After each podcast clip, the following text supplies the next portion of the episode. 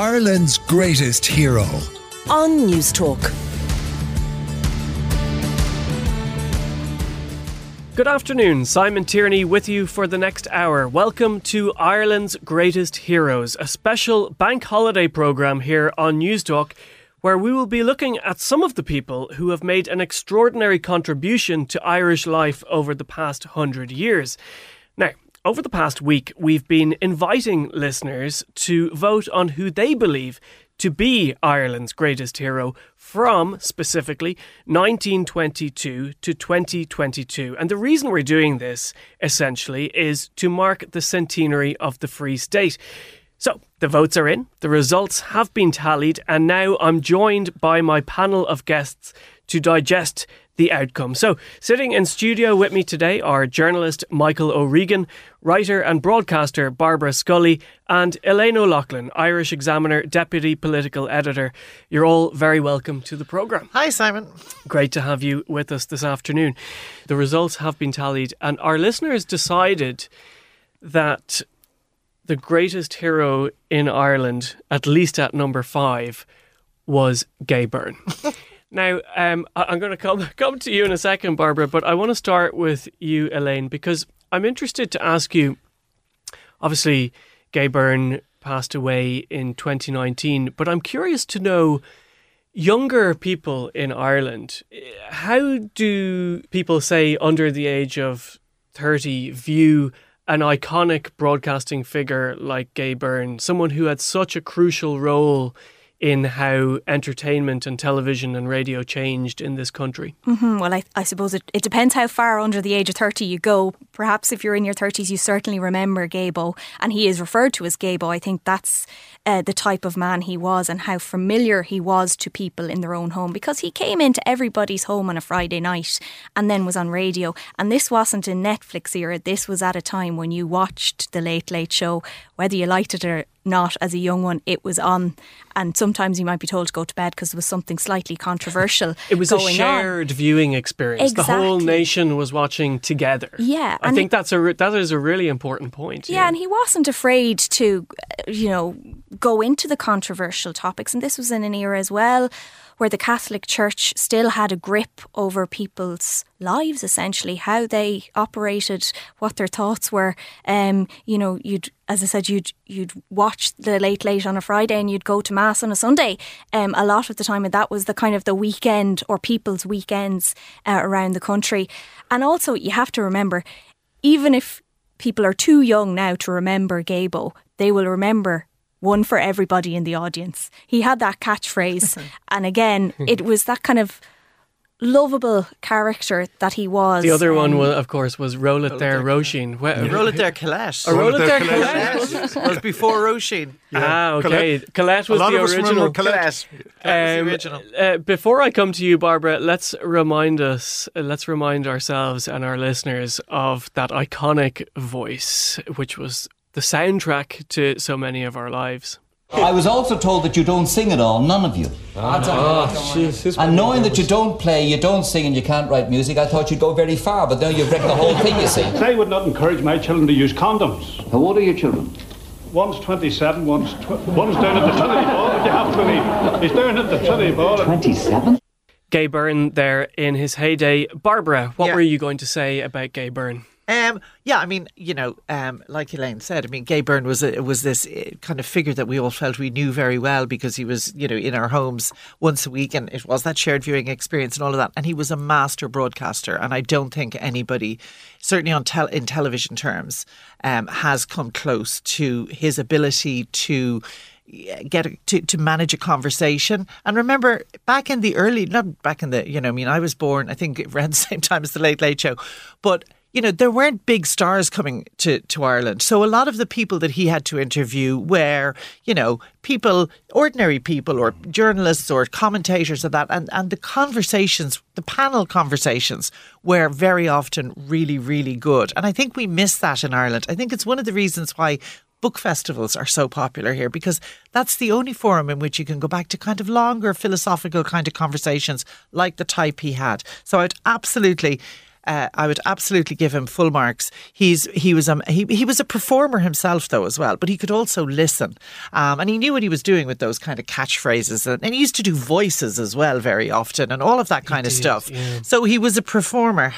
Um, but I think sometimes Gay Byrne gets I'm waiting for a credited. but yeah, here, you're waiting for the but. Yeah, here we go. Um, first but. I think Gay Byrne very often gets credited with bringing change to Ireland, and I think, without being cynical, he was lucky in that he just. He was cresting a wave of change that was starting to happen anyway. Now, certainly, he was at the vanguard of, you know, as soon as things started to change, that he was there and he wasn't afraid to tackle subjects like showing us condoms on television and, you know, all of that type of stuff. No one will forget that banana.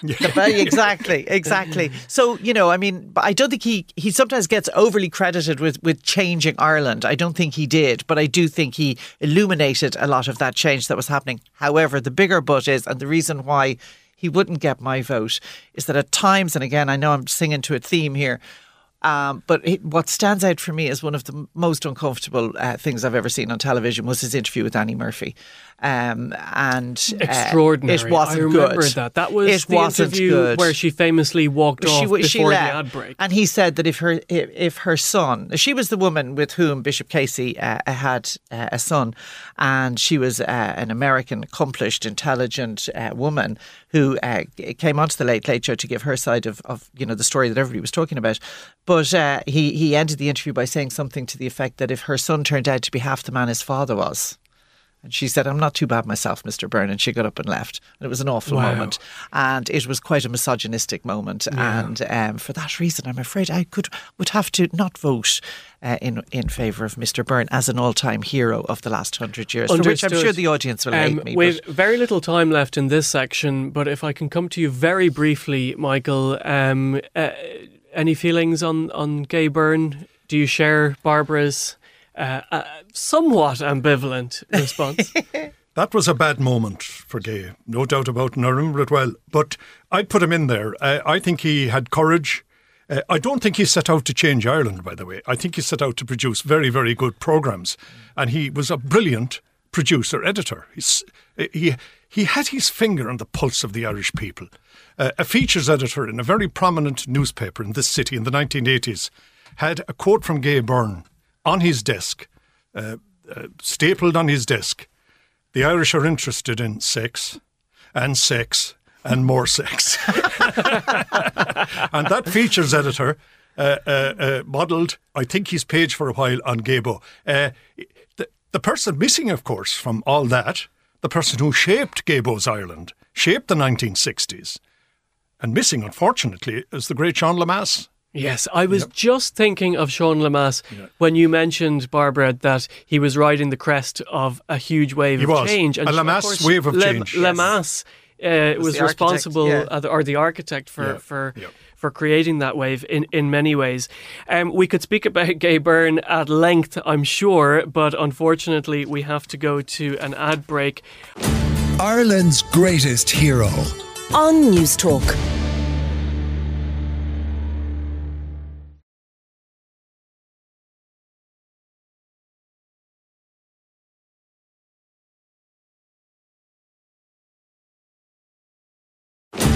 Ireland's greatest hero. On News Talk. Welcome back to Ireland's Greatest Heroes here on News Talk, a special bank holiday programme with me, Simon Tierney, and my panel are still with me Michael O'Regan, Bar- Bar- uh, Barbara Scully, uh, pardon me, and Elaine O'Loughlin. Now, um, we were speaking about Gay Byrne just before the break, uh, who was number five on our list. We're counting down as the programme progresses through the top five, as voted for by News Talk listeners. Number four on the list of Ireland's greatest heroes is Vicky Phelan. Now, Vicky is an interesting addition to the list because, of course, she became uh, she came to prominence much more recently than most of the figures on the list. Let me start with you, Barbara. Um, I really enjoyed uh, Vicky Phelan's memoir, um, which came out a couple of years ago, co-written with uh, Naomi Linehan, formerly of this parish. But when I read it, I got a sense that almost by taking the brave decision to allow people in to her personal story, that it was almost as if the nation imagined themselves in her position and were terrified by it. Well, I think what she threw light on was something that would strike cold fear into the heart of any woman who, you know, methodically goes for your smear tests and gets results that say there is no detection of any uh, abnormal cells here and merrily carries along thinking you've done what you needed to do in order to protect your health. Um, and the scandal that Vicky um, uncovered and then was took the brave decision to share that um, I think she's an intelligent woman. She probably knew that that where that was going to lead, and I think she would have very consciously and thoughtfully. She was thinking of the other women. She knew she wasn't the only woman who was affected by this scandal. It wasn't a one-off. There were, as it turned out, hundreds of other women who had suffered exactly the same fate of being given false. Um, um, uh, comfort from false smear test results. Um, so, you know, and I think certainly for women, it, it is you, what happened to Vicky, as I say, is terrifying. We've all had smear tests, and you know there was that moment where you look back and think, God, maybe my my results weren't right as well. So she mm. really did do an incredible job, but she also shone a light on the fact that, I mean, and I think we're still kind of only dealing with this, and recent conversations around menopause and women have shown this, that women aren't taken as seriously very often by the medical profession as they should be. Um, and then there's the, the, the, kind of the, the, the, um, linked thing of that a lot of science and medical science is tried out on male bodies and not on female bodies, which is equally terrifying. So, you know, it's all yeah. part of a much bigger thing. But I think with Vicky, she was also somebody, she was really brave, really courageous, really determined. She refused after her court case, which was finally settled with no admission of liability. She refused to sign an NDA so that other women would be made aware of what was going on. That was enormously uh, brave and, and, and, compassionate thing to do. Um, so she's quite a radical woman, I think. Um, mm. And I mm. think she absolutely um, deserves her place. And I think, along with all of that, the legal fight and the, the, all of the, the talking and campaigning that she did was the fact that she also put a huge amount of personal effort into research to find a drug that would give her extra years with her children and went on this experimental drug and then more recently went to the United States. And again, any parent, but I, I, any mother will understand how you know important that is. That's so, a really good point, Barbara. There's there's a pioneering element to yeah. her journey which mm. is sometimes overlooked. Yeah, um, Elaine, um, I was going to ask you just in terms of the fact that people sometimes forget that through all this campaign for justice, Vicky was a lot of the time very, very unwell, which mm. makes her bravery all the more powerful. Yeah, and actually, when I was asked to be part of this panel, I was kind of thinking, who would I pick? Who, who are my top five? And Vicky was one of the first people who came to mind. And I think when you're talking about, you go back to 100 years of great people in this country, you automatically sometimes think of the more historic figures because sure, it's easy. Yeah. Yes. They're in mm-hmm. history books and they've almost received a sainthood already. She is a 3D real life woman, still with us, still fighting. And she, eh, you know, eh, the, the word brave has been used a number of times here and it can be patronising sometimes or a bit cliched, but she is. And uh, to be honest, the one word that comes to mind when I think of Vicky Phelan is strength. She is such a strong character. Um, and even beyond cervical check, I think what she's done, especially for the women of Ireland, she has yes. told us that it's okay to question things. That if something goes wrong, you shouldn't just accept it. Or if you have just a little niggle in the back of your mind, even if it's in a work situation, it doesn't have to be about your health, it doesn't have to be a massive injustice, but you should always question it. Um, and I think in this country, especially women, we kind of go, okay, you know, authority says X, so I have to go along with it, even though I feel Y might be actually more accurate in this situation. And she's, you know, she's gone against doctors' advice in yeah. finding new medications, going to America. And I think she's a real inspiration. Again, it's a cliched uh, term, but she really would be on my personal heroes li- list. And, and having met her very briefly, I think she will be one of the women who always sticks in my mind as just a real pillar of strength. Wow, yeah, that's a, a, great testimony. Michael, I was going to ask you just more generally before we move on from Vicky, because Vicky is, without revealing too much, she is one of two women that made the, the final five on this list of Ireland's greatest heroes. Um, one hopes that we've got to a stage, certainly it seems in the past 15 years, that there is more of an appreciation among Irish people of the contribution of women to the past hundred years of our national life. Absolutely. And of course, part of the problem was that those women who were active, uh, for instance, 1916, Nurse Cadden, uh, omitted from the photograph of Pearse's surrender. Uh, for instance, that's an example of how women were literally erased out of mm. history. Uh, the people in na mBan, not remembered at all. In 1966, the 50th anniversary of the Rising. I mean, na mBan weren't remembered, nor, by the way, on another level were the civilian casualties of 1916. But, uh, and then it was a misogynic, misogynic society. Uh, the Constitution alone relegated women to the kitchen. Uh, uh, yeah. De Valera, because of his own background, didn't want women in senior positions. He felt they should be at home. He had been abandoned by his mother, so so we all had to suffer. Uh, but and Ricky, I'm going to take that with me. Yeah. It all goes back to Dev. It all goes back to Dev. Uh, yeah, but unfortunately, yeah. it all goes back to Dev's mammy. Yeah, yeah Dev's the, mammy. The root as, cause as a, is a woman. As a woman friend of mine said to me one time, "Why should we suffer because his mother abandoned him? You know, we didn't abandon him. Well, they did electorally almost 1966. Indeed. But uh, uh so, from that point of view, uh, when you think about this, equal pay was only introduced in the early 1970s. And, by the way, the government in power at the time, Fine Gael Labour, meant to be a radical left wing, partly left wing government, they started to resist it on cost grounds, and Europe said, no, you introduce equal pay. That was only the early 1970s. Yeah. Well, um, it's interesting now because uh, 46A doesn't come in ones, it comes in twos because where we're going next is another woman on our list at number three. Have a listen to this. As a woman, I want women who have felt themselves outside history to be written back into history. In the words of Eavan Boland, finding a voice where they have found a vision. Mary Robinson there. Um, if we cast our minds back, Barbara Scully, to 1990, I remember it well, sitting in front of the TV when uh, Mr. Lenihan, Mr. Currie, and Miss Mrs. Robinson were fighting it out for the presidency in that uh, in that year.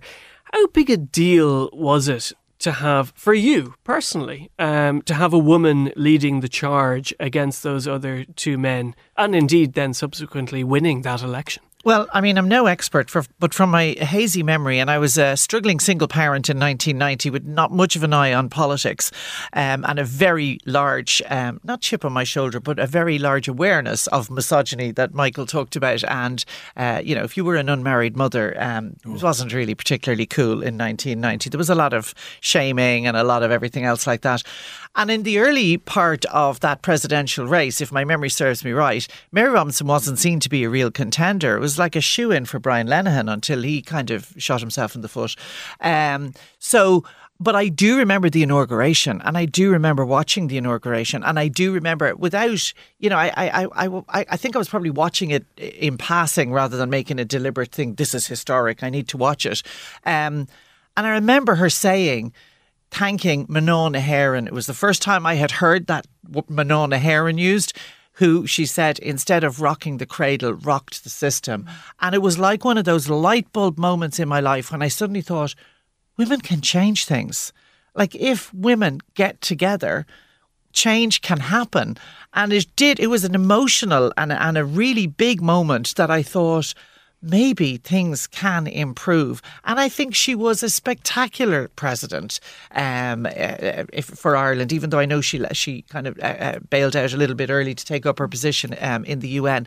But I think also. So that it alone, I think, would would would it would would would qualify her to be in this list. She was then a member of the Elders, set up by Nelson Mandela, um, with you know working on on you know human rights and all that kind of stuff.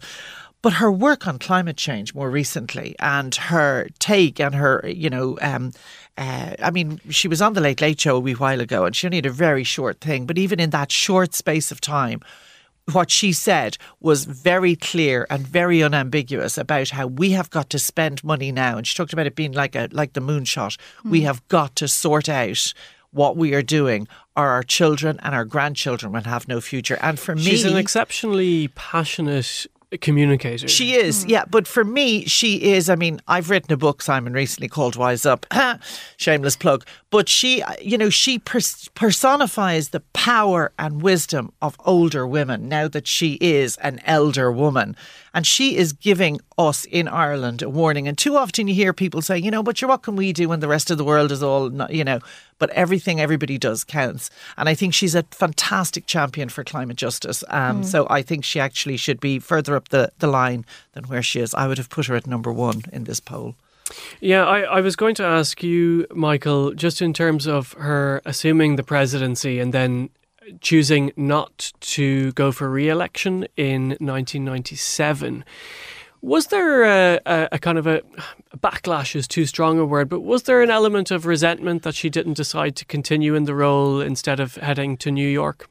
I think there was an element of it, no doubt about it. I also think she made a mistake in leaving before her term was fully up. That that you know, uh, I I think that was an unintended disrespect to the office. Uh, but I I remember that election in 1919. I covered it actually, and midway through the campaign, I remember being in South Kerry, uh, you know, in, in, in an area of South Kerry which had a fairly strong Fianna Fáil following at that stage.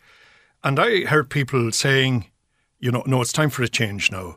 Uh, you know, we've had this sort of male figure from Fianna Fáil, you know, former minister, in, in this case, Brian Lenihan, uh, assuming the office as if it's their entitlement. But, and Ireland, Ireland, Simon, was changing at that stage. Very slowly, it was very subtle, but Ireland was changing and was change, changing uh, quite significantly. The one thing I would say about Mary Robinson is this perhaps some of her best work was done as a senator in the 1960s when she faced appalling opposition from elements within the state and elements within the Catholic Church uh, when she uh, advocated.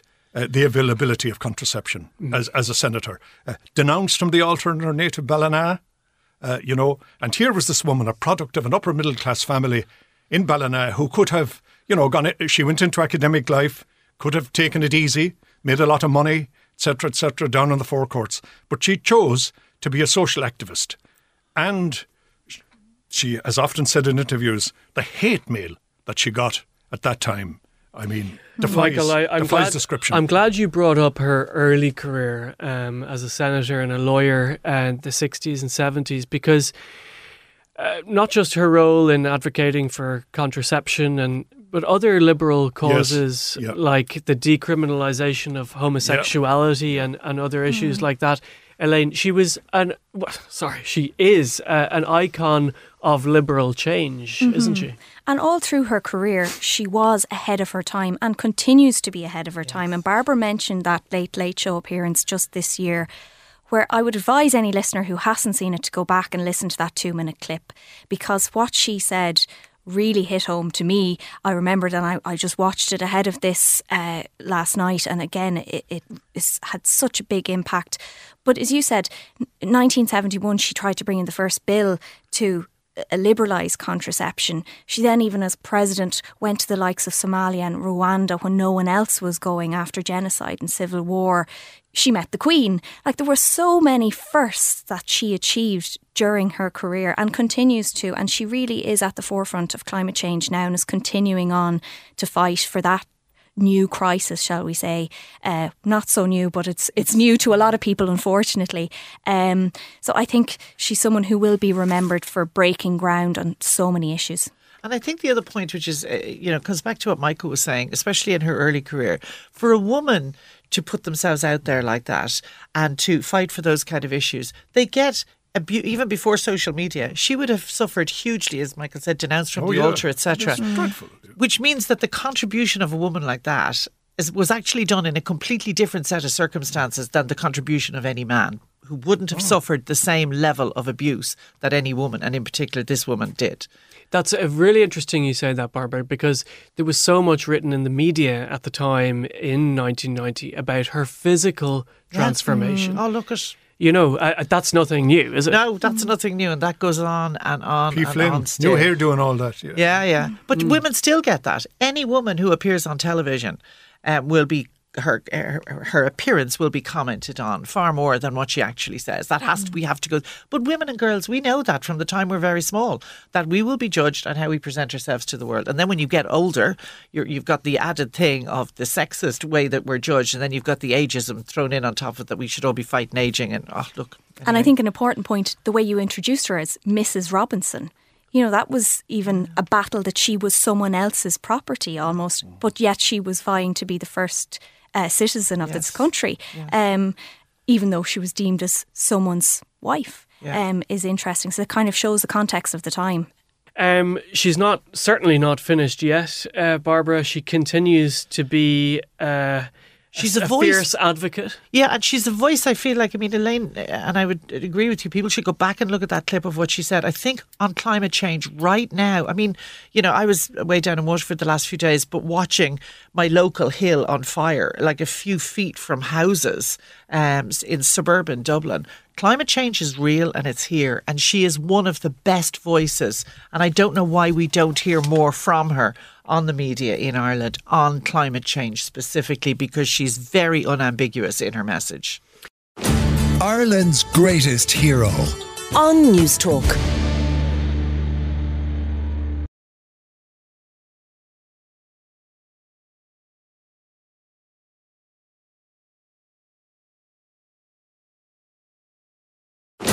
Ireland's greatest hero. On News Talk. Welcome back. You are listening to Ireland's Greatest Heroes here on News Talk. Simon Tierney with you until 2 p.m. today on this bank holiday Monday. My panel are still with me Elaine Loughlin, Michael O'Regan, and Barbara Scully.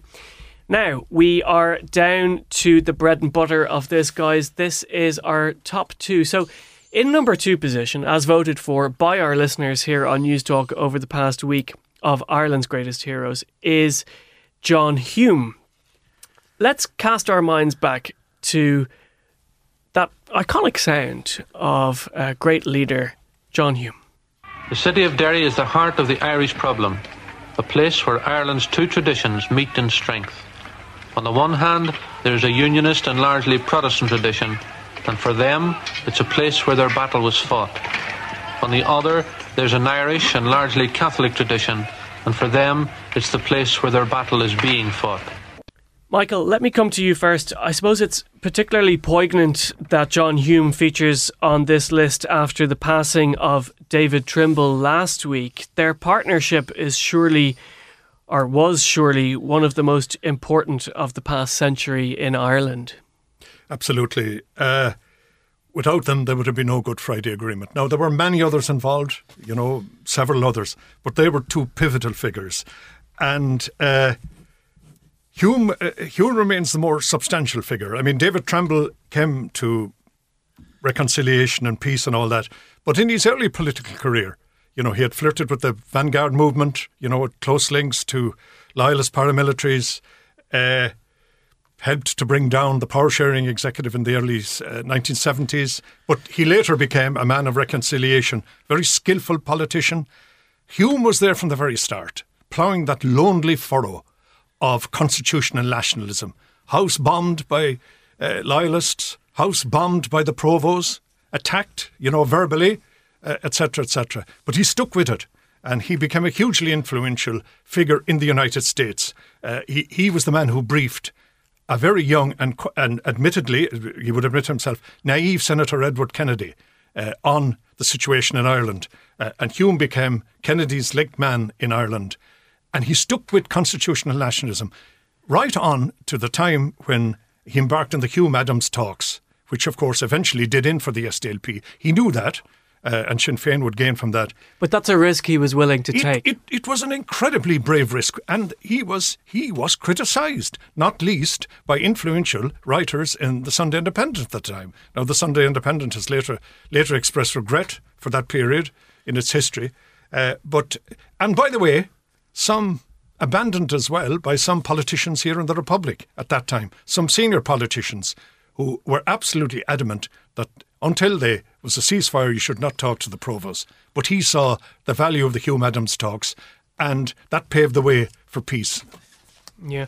Uh, Barbara, I think that's an important point because I even remember I was obviously young at the time, but in the early 1990s, the idea of someone like John Hume reaching out and speaking to Sinn Féin was so taboo. Yeah. Can, can you try and because it's it's it's hard to appreciate that now mm. in 2022 when we're on the cusp of what potentially could be a Sinn Féin government very soon.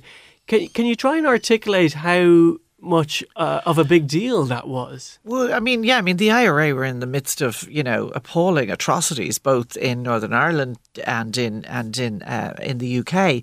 Um, I, mean, I think part of uh, the issue around John Hume, because again, I think he's somebody that at the time we didn't really appreciate the kind of work that he was doing, certainly down here in the south, because I think we became immune to the violence that was daily. We became immune to the fact that you'd be watching TV and there would be a news flash and all key holders of certain road would be told to go back to their premises because there was a bomb alert.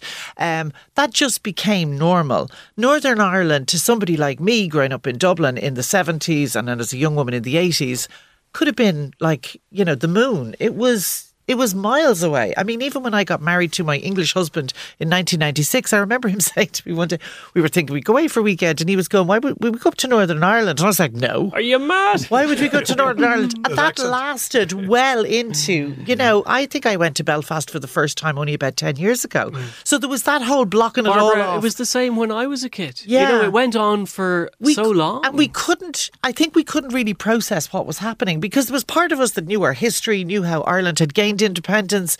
We had granddads who were in the, the IRA, blah, blah, blah. And then suddenly there was all this horror going on.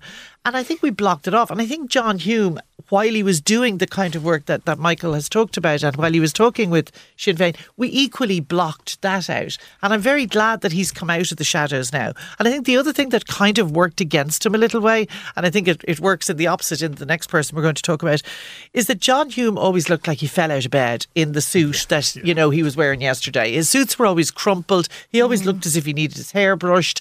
And, you know, he just and he was a kind of a bumbling kind of man. He wouldn't have been a very articulate man either. He was, um, he, you know, so. And I think, was- Barbara, he'd like you to be saying those words today because I know he was asked once what he would like to be remembered for, and he said he'd like to be remembered as the man from Derry who started the credit union. You know, he was a man. He was a man who was doing good for his local community, who happened to broker a peace deal which has transformed this island. I love that you're both talking about this because it brings up an interesting idea about what a hero looks like. Yeah. Uh, you know, there's that that uh, that throwaway line that some heroes don't wear capes. Yeah. And John Hume very much embodied that, didn't he? Yeah, he totally did. But uh, you know, he was very much embedded in his community in Derry, and you know, I mean, his. I, I'm not sure because I, I wouldn't be uh, as involved in, in politics as as my two colleagues here.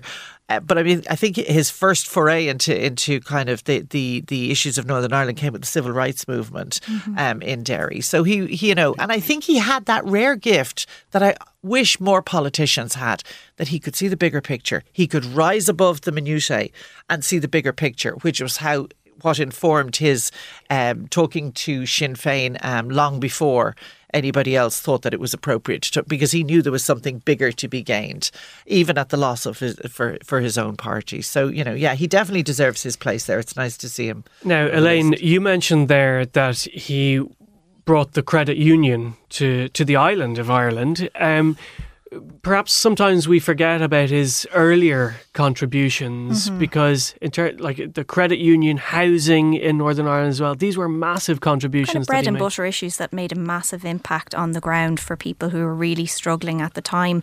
Um, and he was, you know, looking at, out for working class communities. But I think it goes back to what Barbara said as well.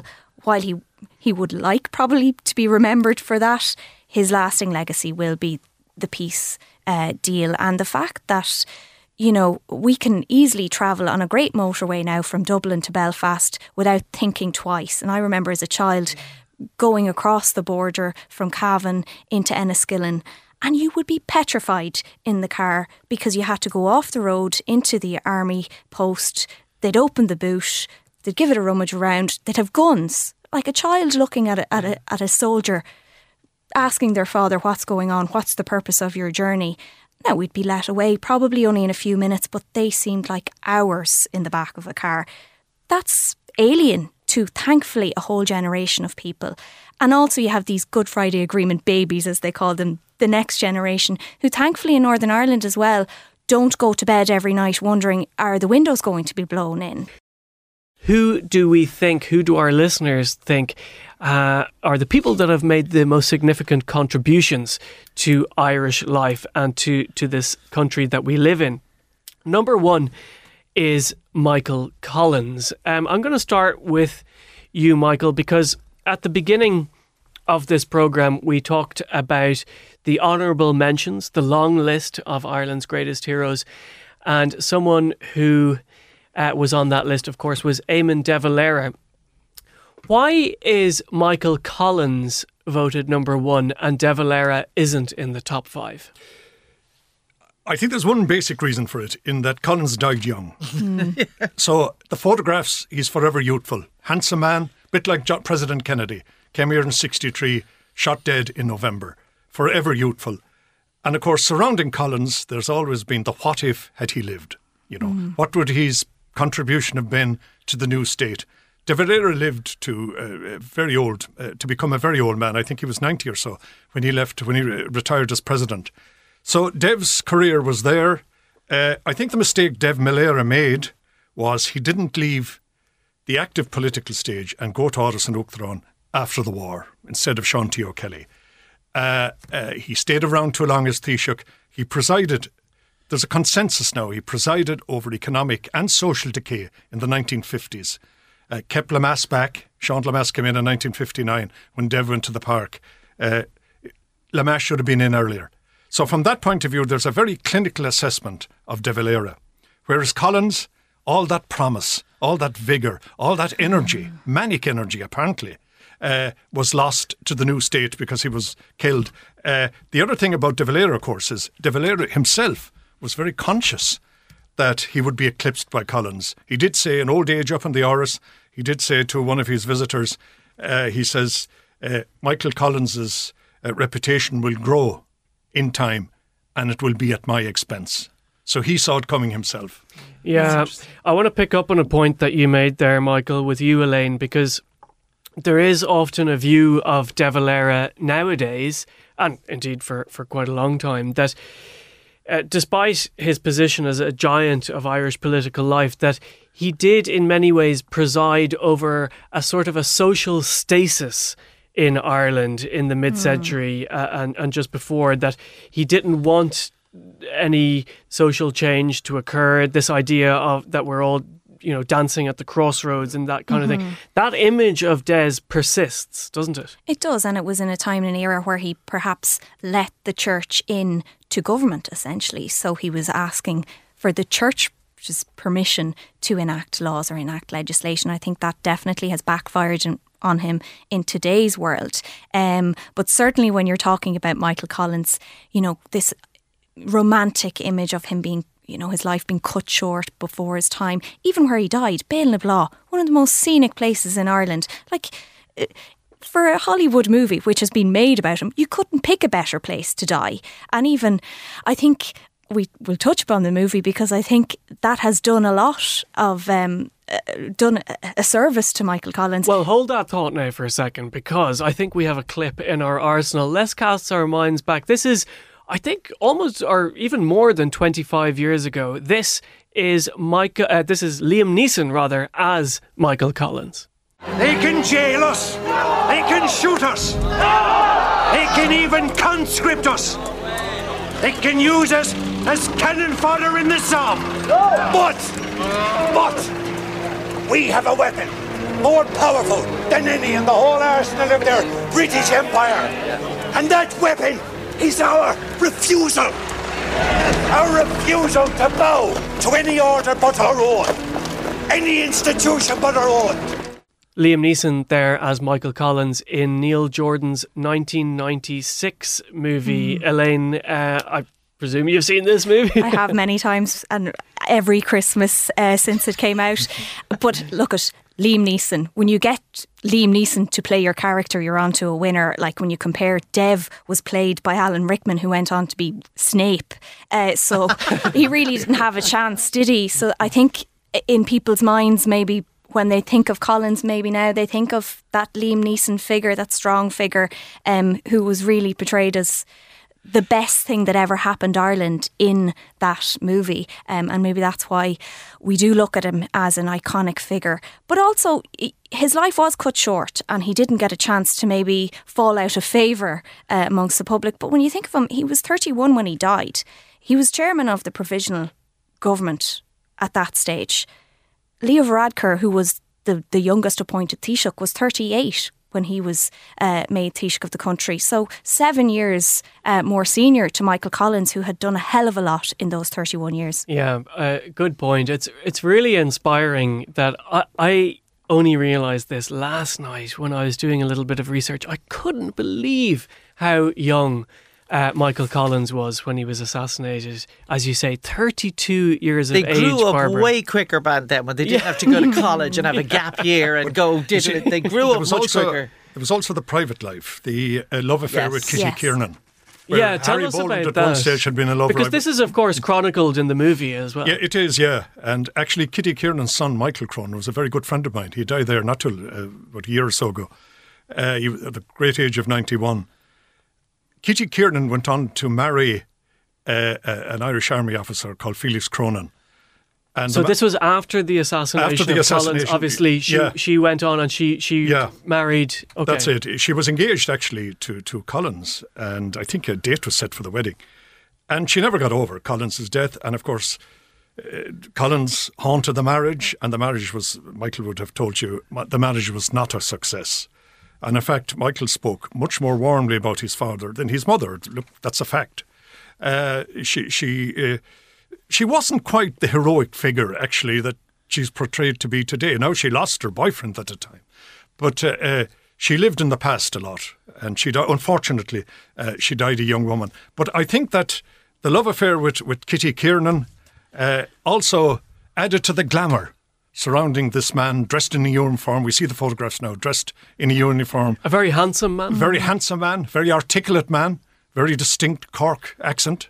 Um, warned that day, don't go near Bale They're out to get you. And Collins, of course, said, wrongly but famously, they won't shoot me in my own county, which they did. And of course, the origins of that bullet has given rise to speculation for decades. Yeah, yeah. Um, before we finish, um, I let's recap first of all. So, Michael Collins has been voted number one on Newstalk's list of Ireland's greatest heroes, as voted for by our listeners. Um, number two was John Hume. Number three was Mary Robinson. Uh, number four was Vicky Phelan, and number five was Gay Byrne. Barbara, um, are you happy with Newstalk listeners' decision to make uh, Michael Collins number one? And if you're not, who would you have as your number one? Okay. Um, I would have put Mary Robinson probably at number one. Uh, but there's another woman that I think, and again, it's like, you know, the figures that have been left out, and, and Michael mentioned uh, others earlier, and that is Kathleen Lynn, who again was was one of the women involved in the 1916 Rising, was a member of Cumann na mBan, and set up a hospital for uh, poverty stricken women and, and their babies in Dublin, and uh, did that right up until into her 80s. Again, did some amazing service to this uh, to this country. Um, okay, important to mention. Yeah. Um, Elaine, uh, what, same question for you. Are you happy with Newstalk listeners number one? And if not, who would you have chosen as number one? Yeah, I think it's a really strong top five. I think you could shuffle them all around, and and any of the top five really, uh, you could argue you know, it's a toss up between them. Uh, finally, Michael, um, are you happy with Newstalk listeners' top five? And if not, who would you have chosen as your number one? Look, I, I mean, it's an impressive list, but I have to say this. If I was to be asked for a number one, I would put Sean Lemass number one, simply because he moulded the kind of society where others, like other like Gay Byrne, Mary Robinson, and others, uh, built on. But Lemass moulded it. And uh, so I'd reason uh, recently to look at some of his early speeches as Taoiseach. And he was adamant that he wasn't going to beat a pseudo nationalist drum. He said the historic um, challenge facing the next generation, our current generation, he said, actually, of people now, he said, is to build, is to secure our economic freedom. Now, he said this at a time when uh, immigration from this country was rampant. You know, 400,000 left between 51 and 61. Lemass came in in 59 and helped uh, stop this, or at least uh, diminish. it's almost like he jumped on the on the sinking ship. absolutely, absolutely. So I'd put him in there. And there's another name I would put in there as well. Sorry, uh, guys, male again. But ah, Michael, ah, Michael, seriously, where's but, your gender equality gone? I would have Mary Robinson up there very high, right. but I would put in Donogh O'Malley, Minister of Education, yes, yes. introduced for education yes. in 1966. At a time, by the way, when this is an astonishing statistic. And the way he did it. And the way he did it, the sheer bravery. Yeah. By the way, aided and abetted by Sean Lemass, who pretended he didn't know what was happening. But Lemass was in on it. Uh, and at a time, by the way, when this is an astonishing figure and an indictment of Ireland at the time, 1966, one in three children was finishing education at primary level.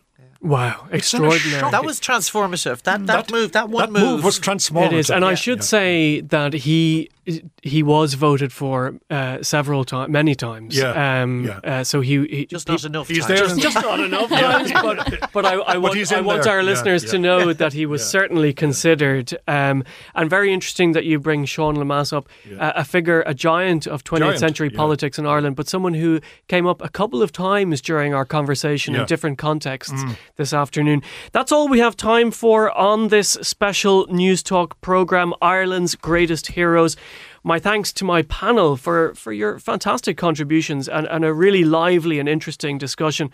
Elaine Loughlin, uh, from the Irish Examiner, Barbara Scully, um, author of uh, Wise Up, available in Eason's and all good bookshops. Thank all you. Good Absolutely, yes, all good you. bookshops. Yes. Um, broadcaster and commentator, and uh, Michael O'Regan, journalist. Thank you also to my producer John Casey.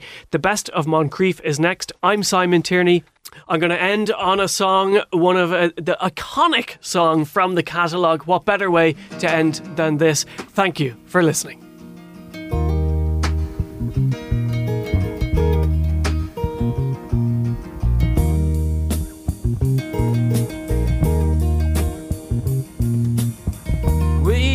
Were born before the wind,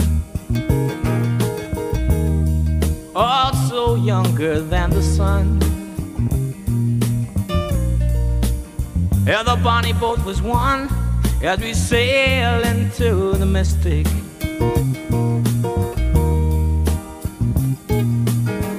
Oh, I can now hear the sailors cry. Smell the sea and feel the sky. Let your soul and spirit fly into the mystic.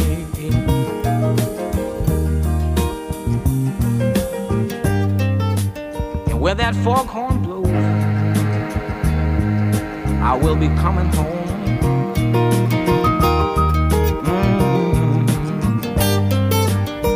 Yeah, when the foghorn blows, I wanna hear it.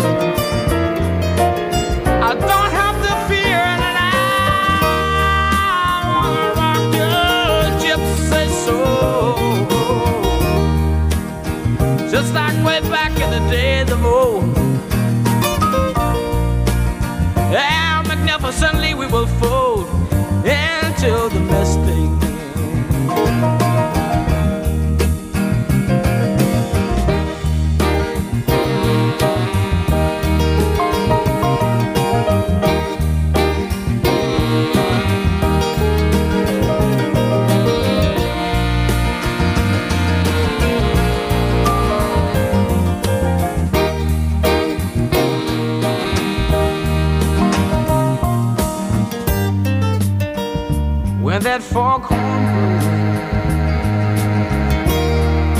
You know I will be coming home.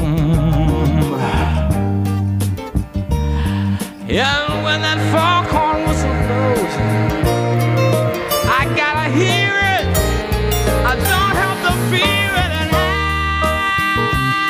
wanna rock your gypsy soul, just like way back in the day, the. And together we will Stay.